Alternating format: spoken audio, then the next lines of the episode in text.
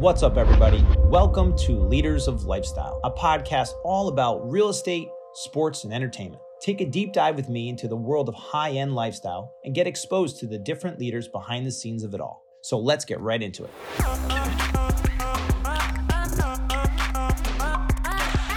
Hello, everyone, and welcome to Leaders of Lifestyle podcast. I'm your host, Michael Ferraro, and for today's episode, I have a very special guest and a close friend of mine that I have known for many, many years since elementary school. Uh, I have Lindsay Stevens with us. Lindsay, how are you? Good. How are you, Mike? Thank you so much for being with course. Thanks for having me. I'm super excited to be here. Uh, so Lindsay has starred on HGTV's House Hunters in the Hudson Valley, and she is a Hudson Valley native. Um, she specializes in residential commercial real estate, and Lindsay is the number one sales agent in New Paltz from 2017 to 2020, and then she blew up and got even bigger. And she runs a team of 28 real estate experts. Hudson Valley Magazine voted this group the best real estate firm in the Hudson Valley, and they were named the face of the Hudson Valley real estate. Uh, recently, she was recently featured in New York Times, and Lindsay has over 15 years of business development experience, marketing, and sales. And Lindsay is the co founder of Stevens Realty Group, which in 2020 aligned themselves with the fastest growing real estate company in North America, EXP Realty. That's not a plug for EXP Realty, but it can be whatever. She's on the podcast. But if you want to call me, I'll talk to you. absolutely, absolutely. So again, that's uh, just a sneak peek. Oh, thanks. Uh, to Lindsay about a lot of different things, but um, I know that you've been super busy lately because you have all this public speaking and you're super famous now, and you carved out a little time.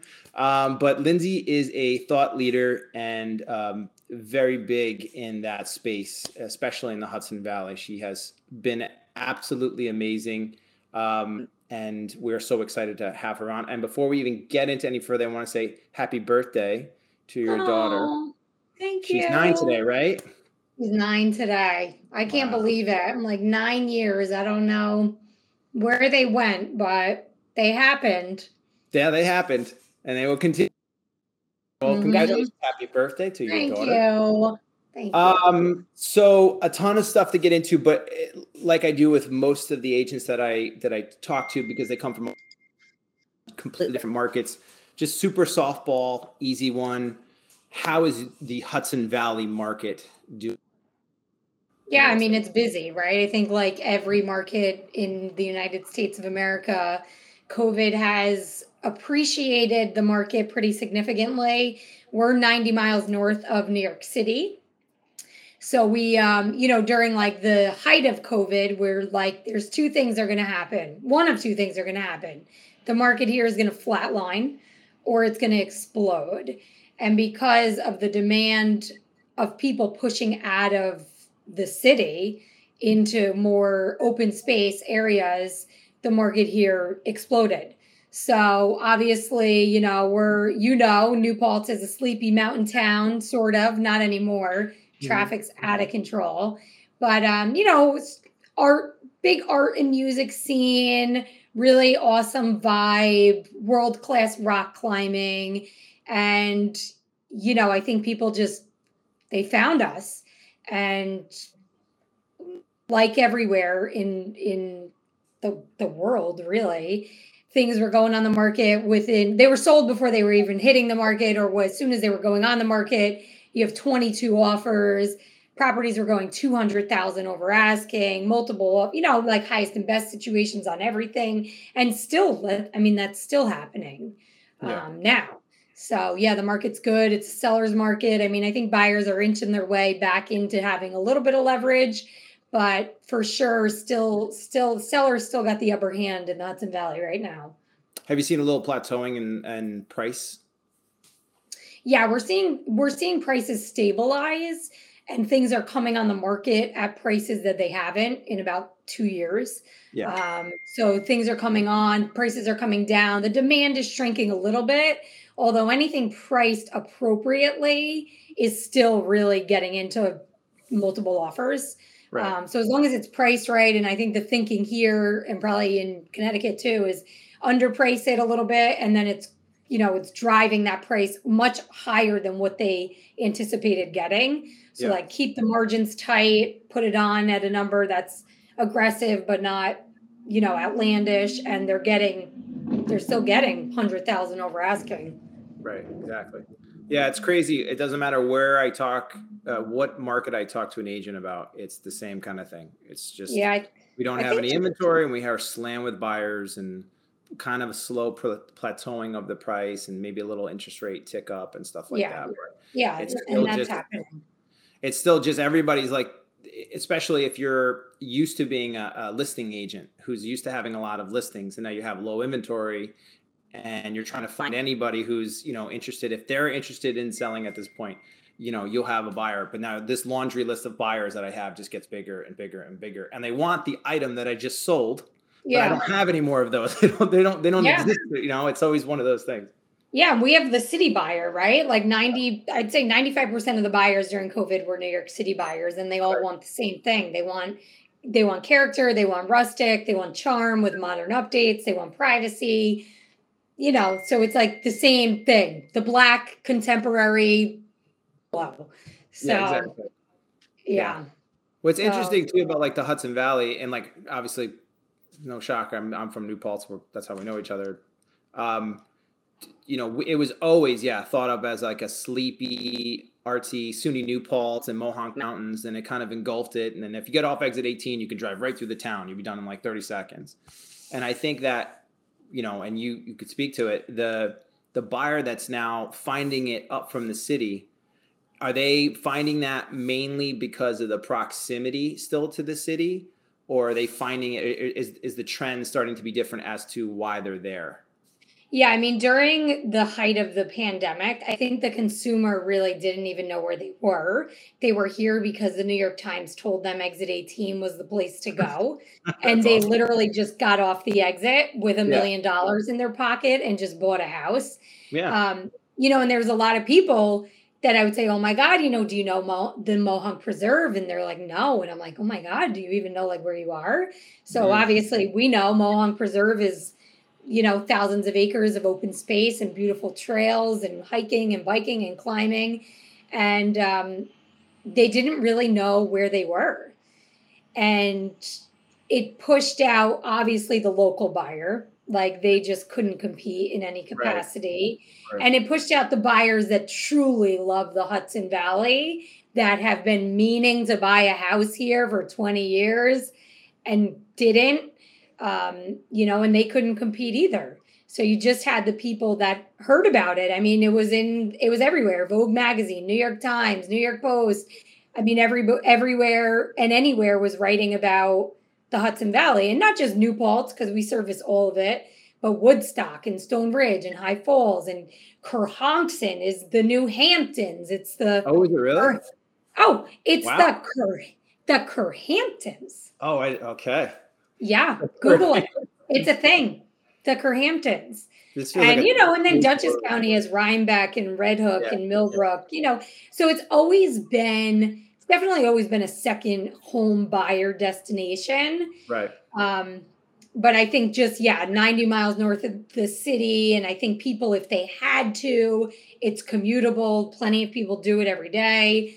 Um, I did it for a year and a half every day, and you know, it's manageable. And look so, at the price, look at the price points. Like people are looking at still live in, in New Paltz. And mm-hmm. I talk to them all the time. and mean, they're you know, they've lived in their house for a long time. They're we've been in New Paltz as a family for well over 30 years, uh, almost 40 years. And it's like, you know, they don't have a loan anymore on their house. They own it free and clear. It's like, oh my gosh, you know, do you think we can get 400? It's like 400. you could almost double it. Like people have, it's crazy because this New York City is looking at even an eight hundred thousand dollar house in New Paltz, going, wow, look at the value with the school system and everything that we have here, and and it's uh, safe and peaceful in the Mohonk Mountains. They're looking at eight hundred like it's a steal, and we're you're selling houses in in New Paltz at eight hundred, and people are selling them like, wait, you know, yeah, get that? I mean, it's prices that this area has not seen before. You know, even in the height of the market the price we have a lot of clients because we run a property management comp like an ancillary property management company and we have clients since 2010 we've managed their homes because they've been upside down since the mm-hmm. crash. You know, they bought in 05 and then the crash happened and they've been upside down. So we've had to rent rent their houses out for them and manage them over the last 10 years and now they're finally right side up eh, plus plus. So its price is higher than this area has seen even during like the height of the real estate market here. Yeah, probably. So it's good, you know. I'm a local girl, so it kind of hurts my heart a little bit because, you know, I love the local people and I, you know, I represent a lot of them. So it's hard because it's, you know, it's tricky for them to be a consumer in in this market. New Paltz so. is one of those things, man. Remember, so we have like a little movie theater in the town. It used to be like an arcade next to it, and then like where I don't know, it used to be Stop and Shop, but it went through like a, a bunch of different stores. And I always remember like coming back after I left for college, like watching little things change, but New Paltz always fighting to keep New Paltz. Keep it charm, keep the charm. Yeah, and they and they definitely they'll go to bat for like keeping big box stores out of the town and and and stuff like that. But and it's you know it's the same other than the traffic has gotten pretty yeah. pretty bad on the weekends but that one main road through through new paltz yeah but if you're a local you know the back roads yeah so exactly you get off the thruway and you just dip down you know north Putt to henry du bois. Oh yeah absolutely. We're like oh these people don't know their way around oh yeah. They're definitely just new coming in from new york sure. So let's transition. I want to talk about uh, you and yeah. your journey. Yeah. so obviously like a lot of real estate agents, we don't always just come right out of high school or start selling in high school or just like, you know, I started selling real estate when I was 12 years old and everything. No. So most of us had a different path, a different career, something else in mind when we left New Paltz and graduated or whatever.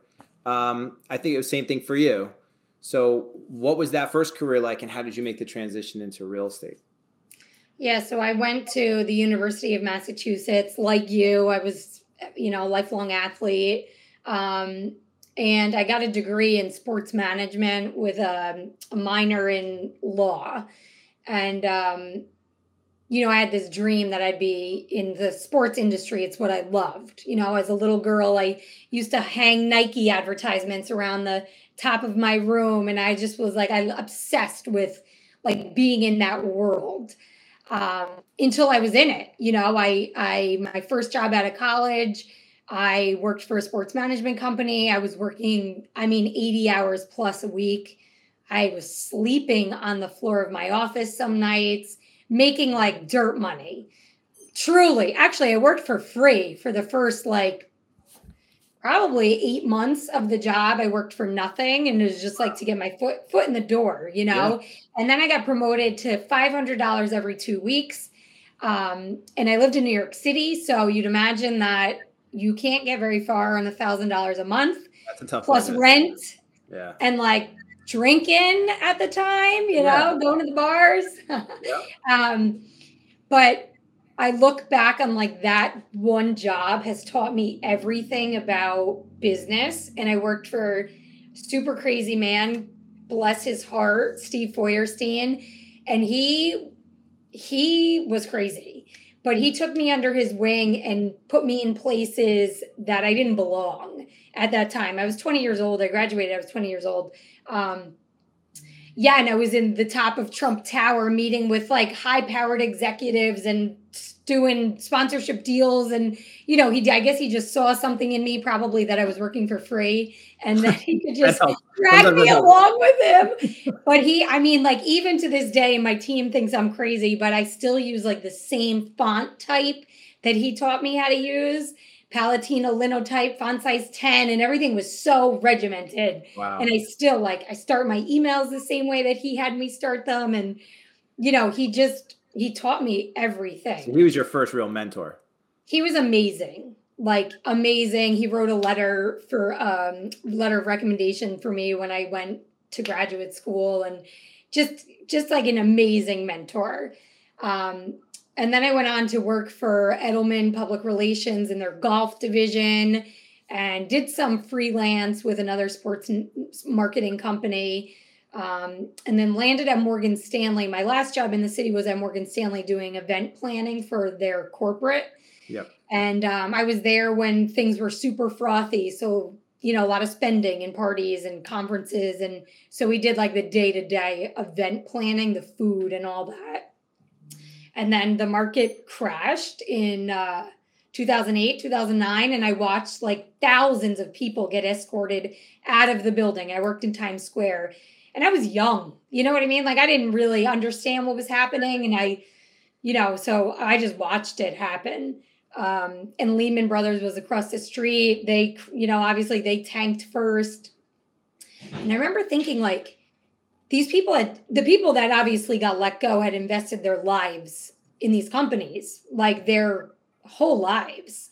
And I realized like how dispensable they were yeah in a time like that. And I mean, they just got escorted out of the building, their badges were deactivated, and that was it. Couldn't even pack their desks, and that was it.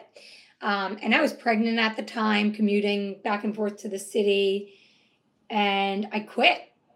So I quit my job. Um, looking back, I'm like, that was really stupid. Eight and a half months pregnant, quitting my job, my health insurance, all of that.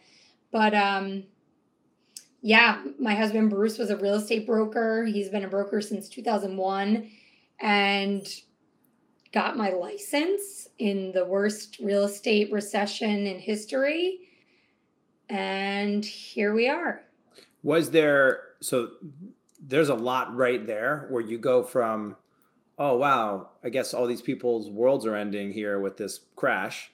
Going to go find another job. I'm going to go back from New York City and I'm going to go into um, upstate New York and sell real estate. And when you went to go sell real estate, did you have any conception of what that was going to be were you excited about it or were you like i'm just going to get this license because this will be a stopgap or a band-aid till i do something else after or were you like nope i love real estate i'm going to put it all into real estate. What was that like? Like no i don't think i had any idea what i was doing. I just think that i you know was like okay i'll do that you know and my father at the time had an opening there was like he had a lifelong tenant in a commercial building he owned on main street and he sat Bruce and I down and he was like, "Listen, there's this the space is open.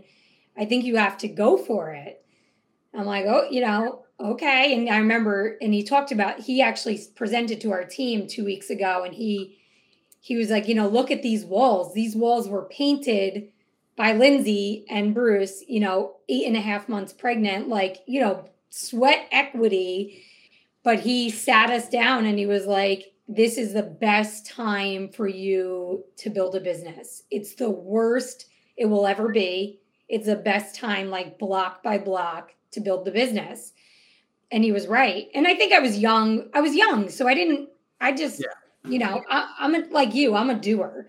Like, okay, I'm going to do it. Okay. Like, just tell me what to do and I'll do it. And, you know, I'm going to work my ass off and, yeah, make it happen.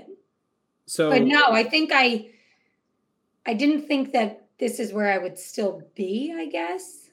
Yeah. But so I don't know. Like, I don't know.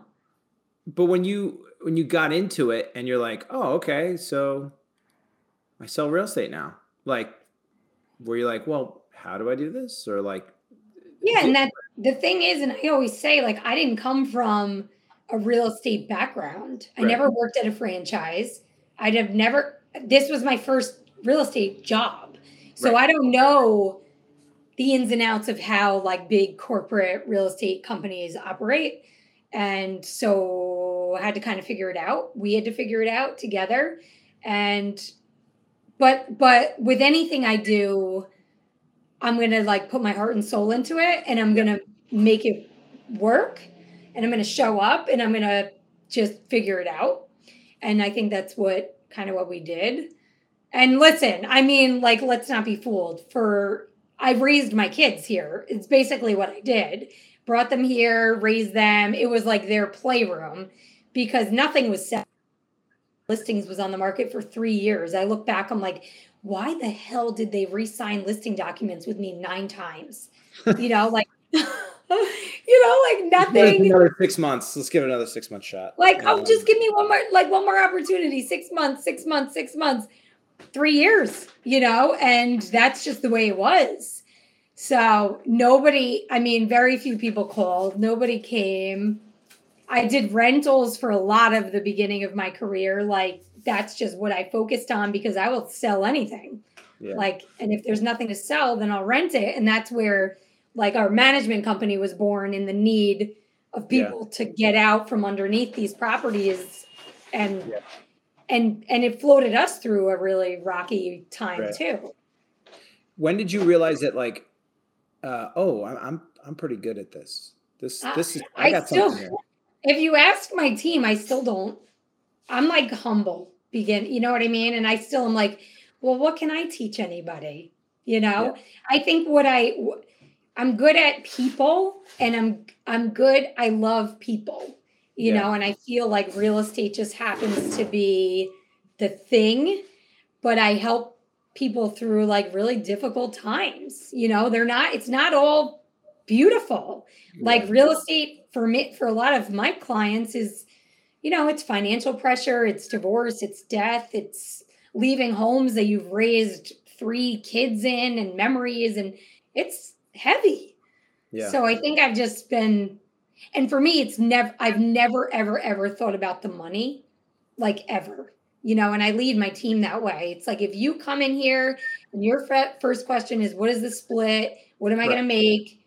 You, you don't have a spot at this table because I just think you can't grow anything when you're just focused on the dollar, you mm-hmm. know? So I've always, I knew that like my people would, they would follow us and be good to us if we were good to them. Well, that was going to be my next question. So you, you start this real estate adventure. It's slow moving for a lot of people, and and for you to kind of get it going.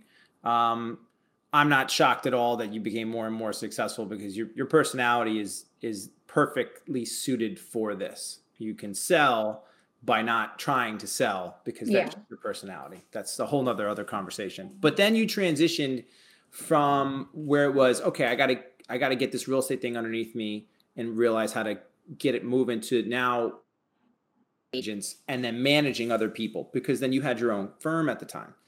So what was that like going through the whole process of now, oh, I have I have other agents, I have to manage them, I have a business to run here more than just my own business with other agents.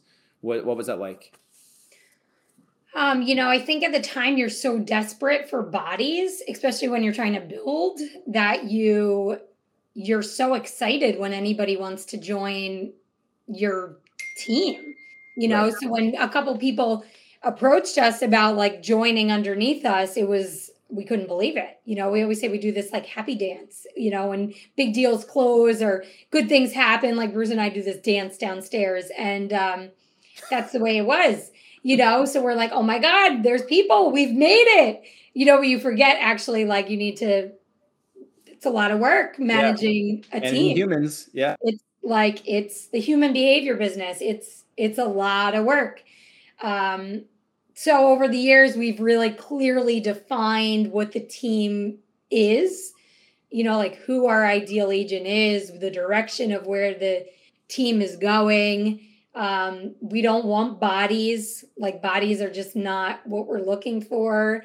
And it takes a lot of like trial and error and a lot of the agents that joined with us from the beginning are still they're still with us and um, you know we've obviously taken on a lot of new people too but we're very careful about that now um, you know you need i think people need to understand the work that is required for this industry mm-hmm. it's hard you yeah. know i think real estate has this misconception that it's just like roll up close deals yeah. You know, shoot dollar bills.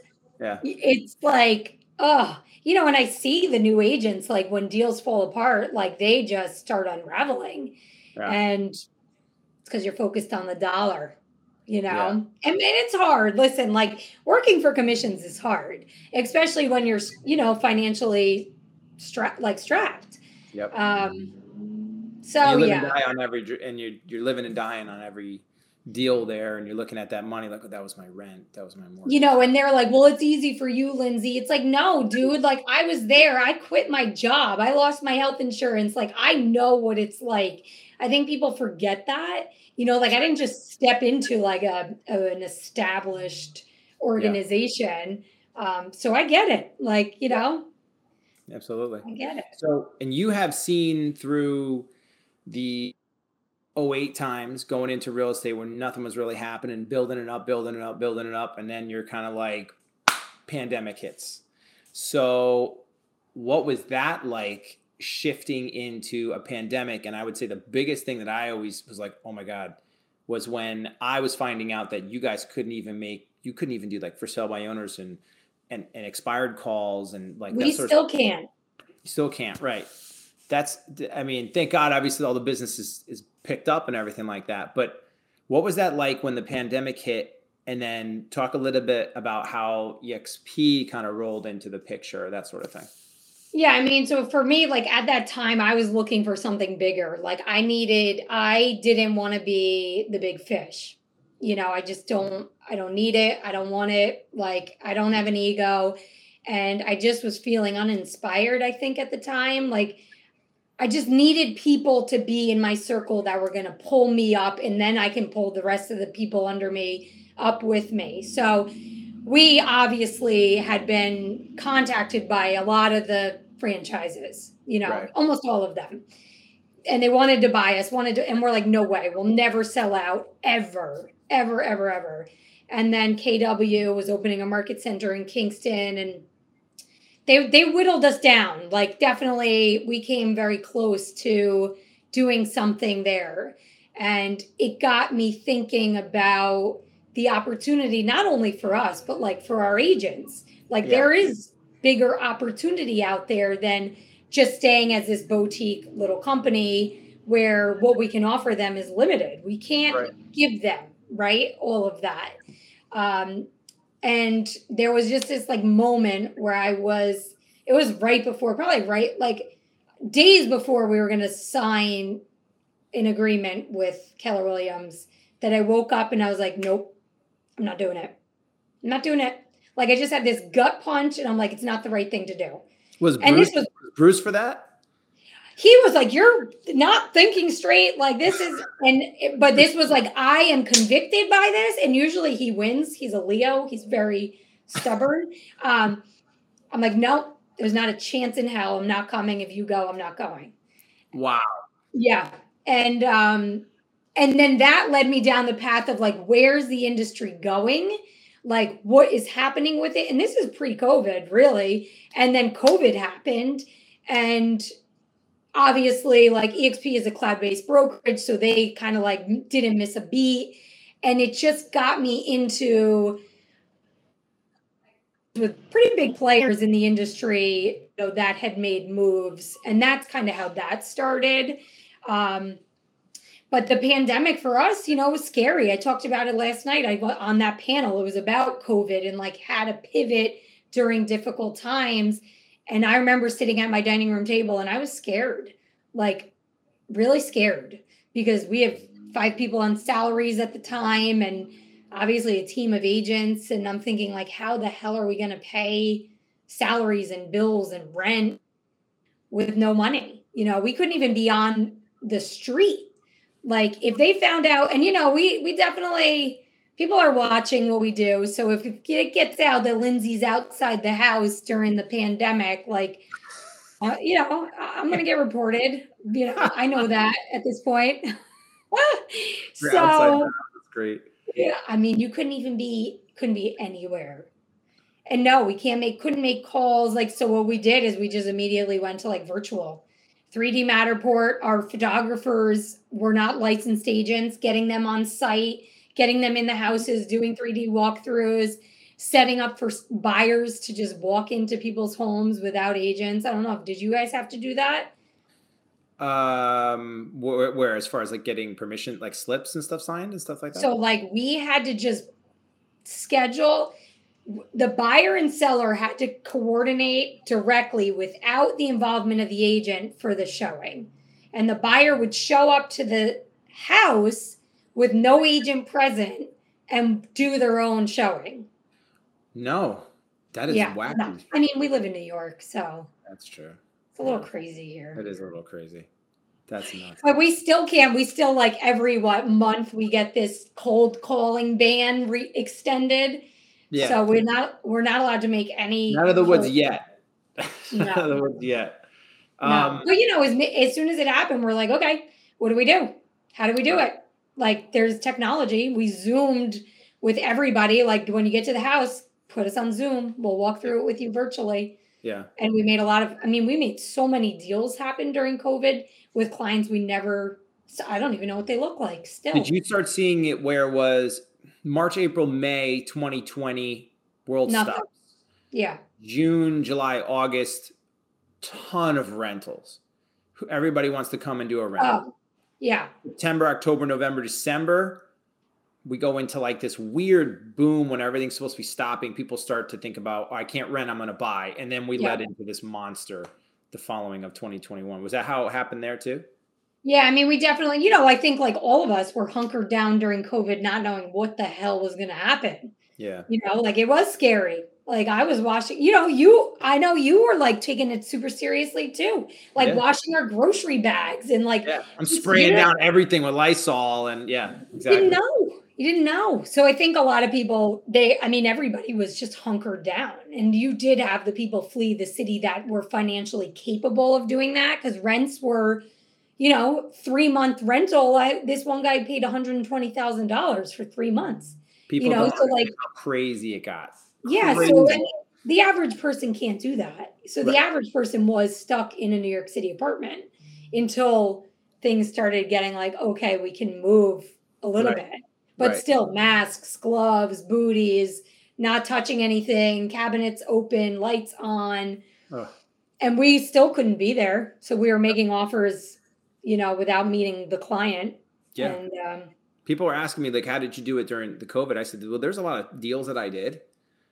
I didn't meet the buyer. I didn't meet the seller. I didn't leave my house. I didn't see the property. And we did transactions. And sometimes are you like, wow, it would be really nice to go back to that. Yeah.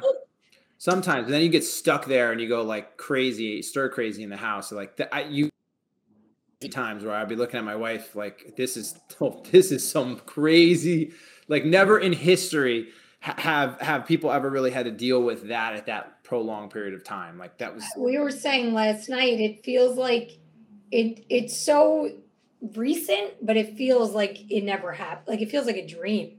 Yeah. Right.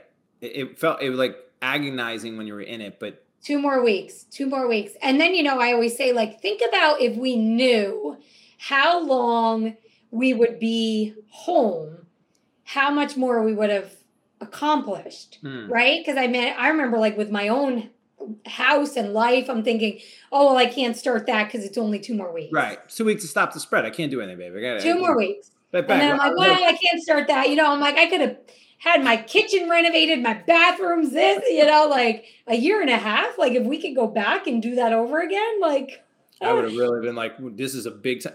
If I would have gone back, I, I would have done so much more investing during that bubble. I that know. was a, that most amazing opportunity to build wealth when like the Dow is at 18. I know. Like properties would just anybody would make an offer. You'd like, but we had no idea. But that little window is going to be talked about in like 50 years. They're going to talk oh, about forever it. history. Like we're living the shortest, quickest little window.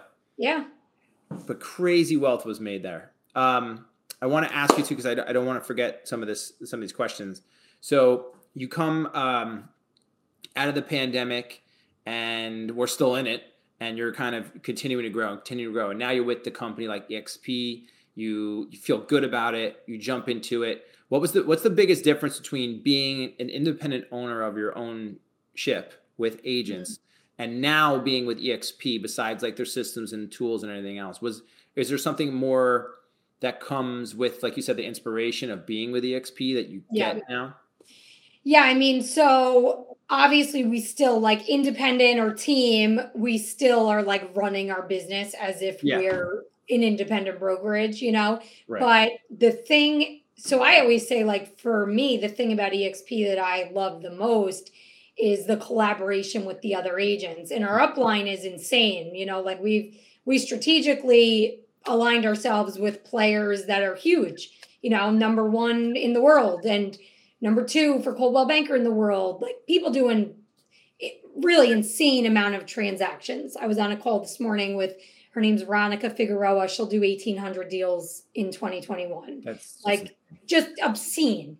And because of the financial alignment with the company, they have they want me to succeed because if I if I succeed and crush it and the you know the 30 agents, 34 agents now under me crush it, they're making money so, because of the way they've structured the company, there's a financial interest for me and everybody under me. Well, they, you know, they financially benefit from that.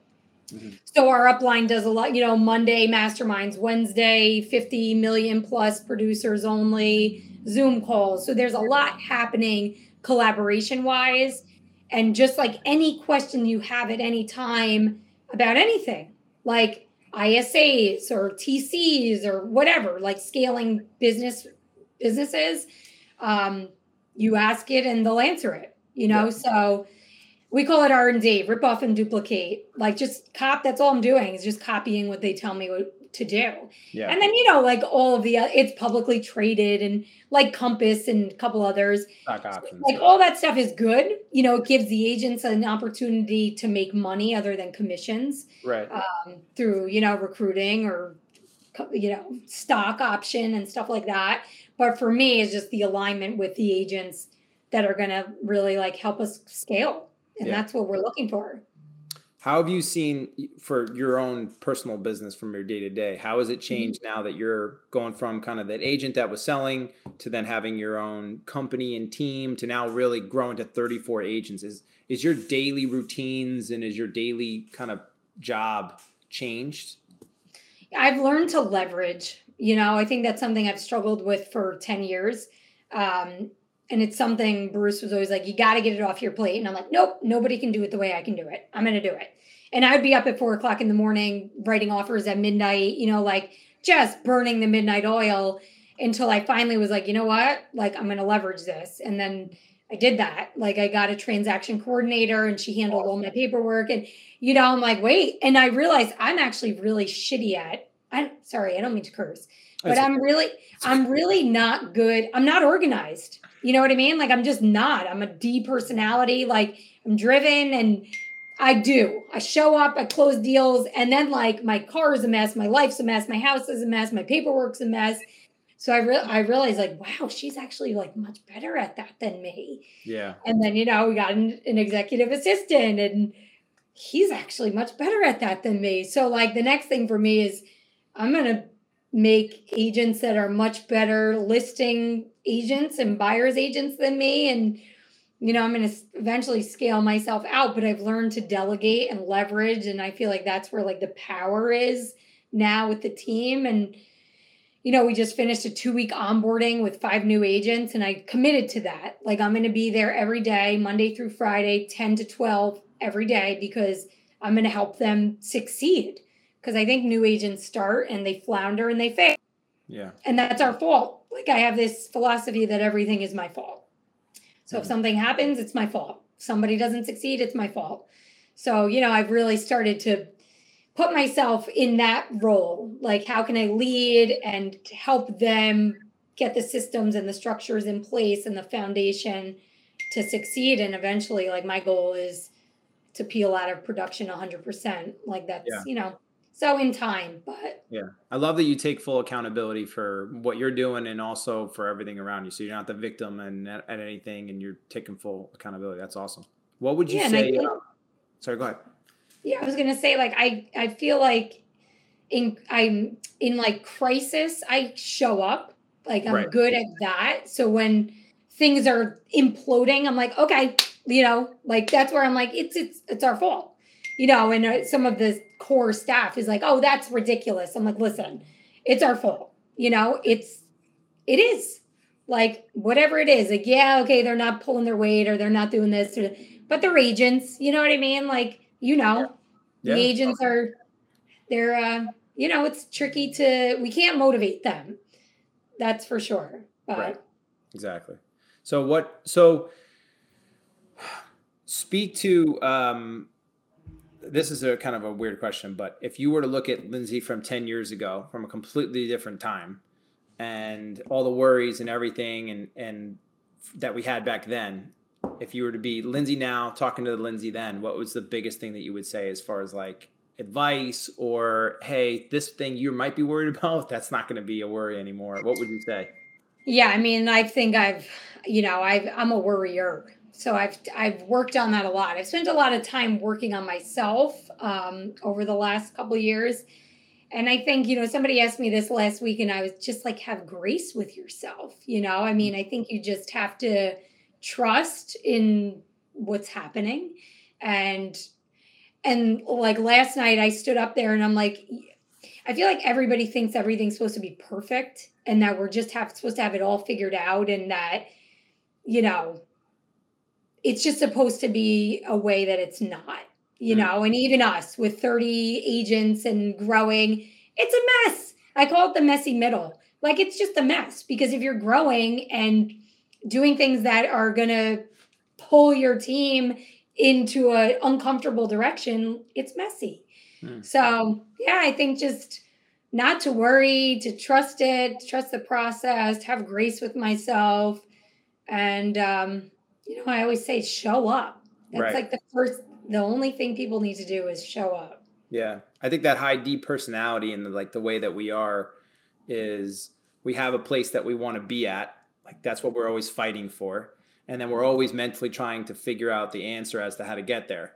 So at any time if we don't feel like we're quite there it's like well how do we do that? What do we got to do? How do we got to fix it? And sometimes it's okay that there's there's not an answer at that moment and that's the hardest part because it just never stops of like this growth mindset i gotta fix it and i gotta figure out how to how to make it all work and no it is it is not perfect you can yeah have i mean people tell me yeah they ask me all the time like when's it going to be enough never well, you know what I mean? You love what you do. You know, it's it's yeah, I guess. And I do, and I love our team. I mean, I feel like our team is just amazing, and like, you know, where they want to go and their goals. Like, let's go. You yeah. know, I mean, I just think that, you know, we set a goal, we hit it, we're gonna double it, and right. that's just what we're gonna keep doing. And you know, eventually, you know, things times change, real estate markets change, things change. But I think no matter what happens like we'll just keep plugging away. And yeah. that's just, we have a grassroots mentality, you know, like we definitely know what it's like to work hard and build something. Yeah. And, and that's just in our DNA. So we're definitely never going to lose that. Yeah.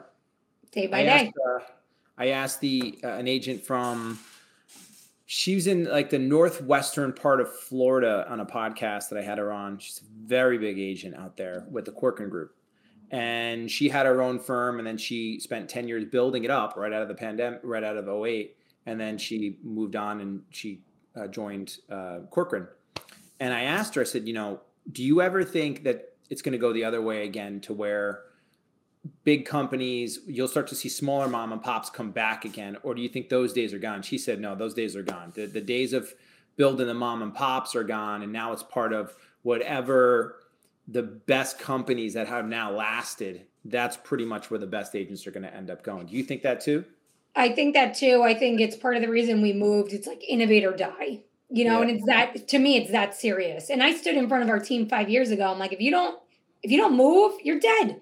Like you're dead. And you think I'm crazy, but it's that serious. And not, I mean, what is it? Top 10% do 90% of the business. And right. it's just the way it is. And if you don't make, and I think honestly, Mike, I could be with me, I could be with Corcoran, I could be with Coldwell. Like, though my clients are coming with me. Like, they don't know. The average, I'd say uh, 99% of our consumer base doesn't even know what EXP is.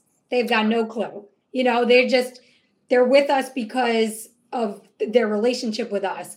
But I think if you don't put yourself out there and become known and stop depending on Zillow and stop, you know, everybody's like, I hate Zillow. It's like, well, it's your fault, yep. you know, and and I think, you know, and I do think like a lot of these lead sites are, you know, a lot of the business that we're gonna do is gonna be referral based at some point. Yeah. You know, Zillow is gonna take a big referral chunk and realtor.com. I mean, it's just the way it is, you They're know. But back to you, of course. Yeah. Yeah. Yeah, of course. And if if but if you establish your uh, yourself as a brand, regardless of what company you hang your license with, right, then you'll sustain any market. Yeah, I think that's.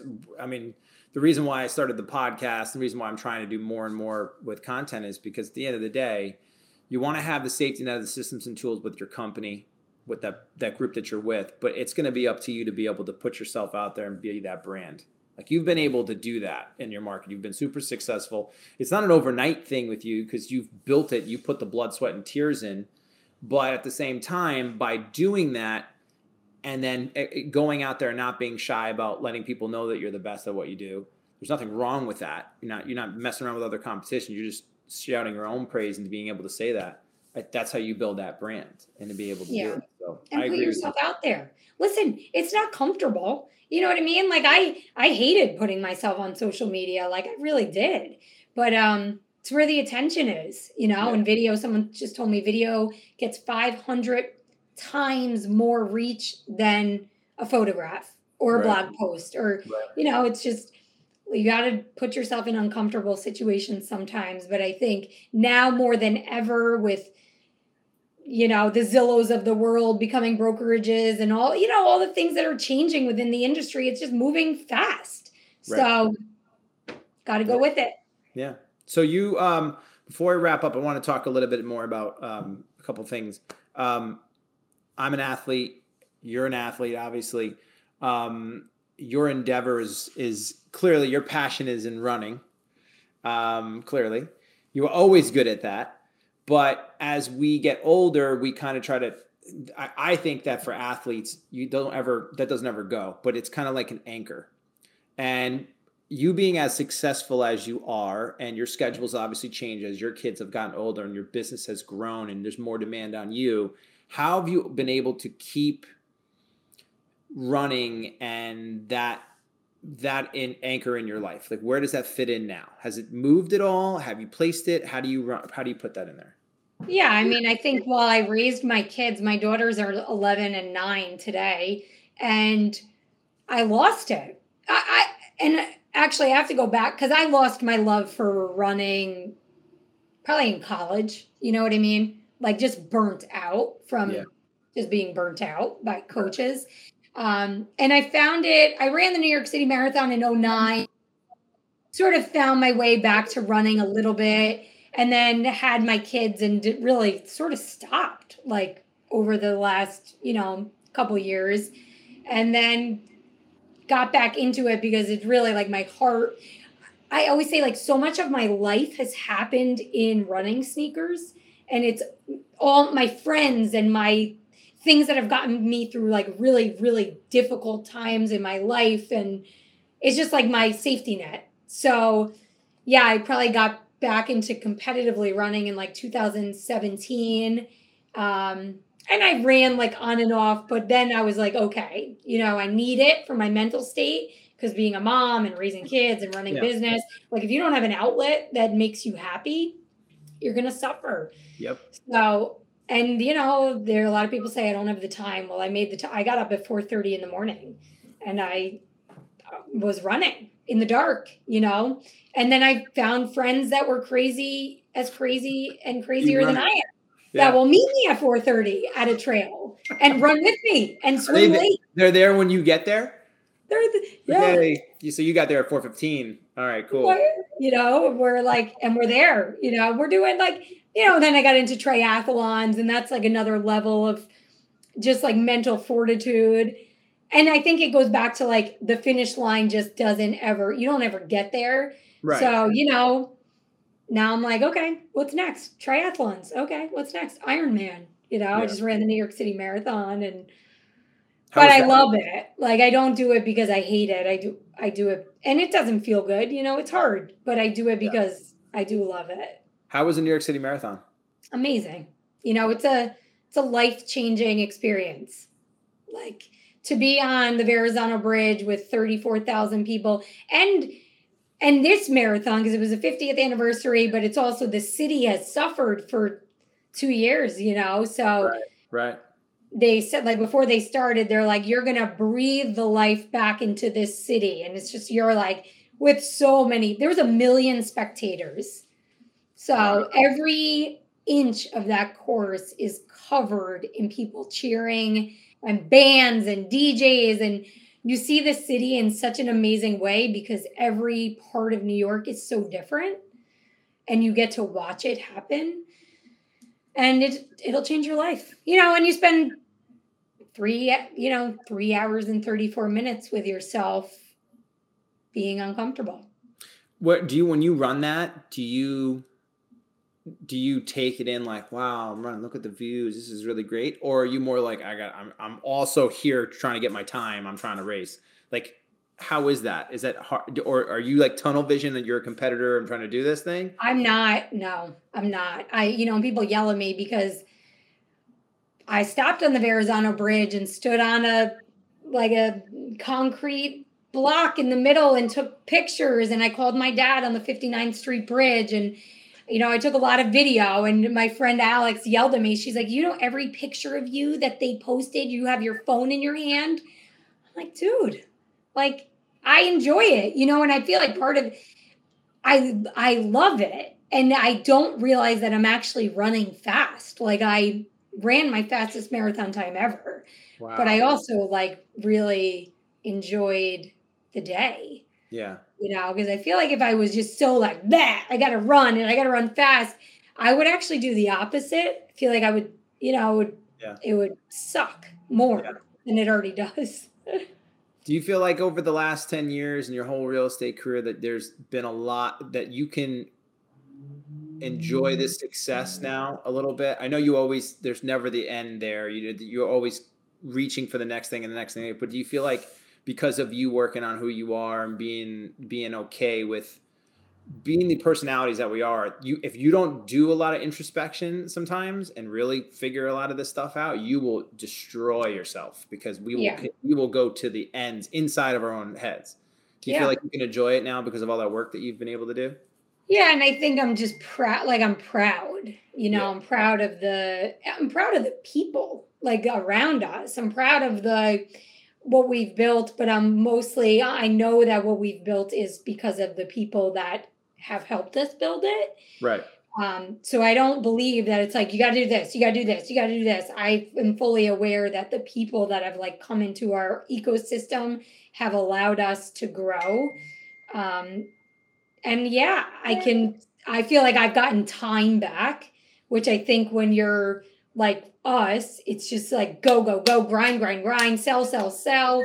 And yeah. then I realized, you know, I want to close 100 deals. Okay, well, I closed 100 deals. Now I realize, no, I just want like a Saturday to myself. yeah. yeah.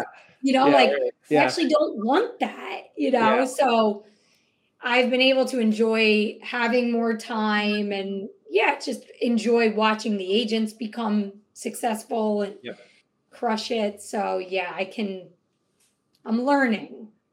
Well, we all we, we all do a little bit and we all learn. And it's been amazing to watch you uh, succeed and crush it like you have. I feel and, the same about you. I'm so proud just, of you. I just like you. I feel like if people ever ask me, like, you know, what about this? I'm like, I, I don't know. I'm figuring this thing out too. Like, it's just all relative. Thing, what's your one tip? I'm like, dude, I got no clue. My one tip. Uh, yeah, my one tip. If it was only that simple, if we could just bottle that and sell that, we wouldn't have to sell real estate. We could just do that one thing over and over. Totally. Um, I want to say thank you so much for being on, thank and you. all the different listeners and watchers and people who are going to check this thing out. Where can they learn more about you and your company? Hit us with the websites and the social. Go. Yeah. So you can find me on social, Lindsay Stevens on Facebook, Lindsay Eileen Stevens on Instagram you know, I'm on LinkedIn and YouTube, but our company is um, Stevens Real Estate, and uh, it's stevensny.com is our website. And pretty much you can find us all over the World Wide Web. We're, we're pretty out there. So yeah. follow us, like us. If you have questions, obviously yep. reach out.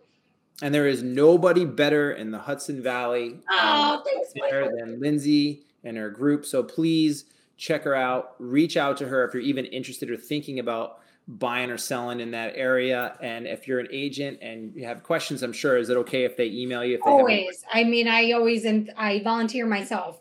You need an accountability buddy. You have questions. You want somebody to ride your ass. Like you know, I'm your girl. So yeah. find me. Reach out to Lindsay. Yeah, she'll ride your ass. Yeah, so let's take you down. But thank Lindsay, you, thank you again so much for being on. Everybody out there, thank you so much for watching and listening. Leaders of Lifestyle Podcast. Until next time, take care.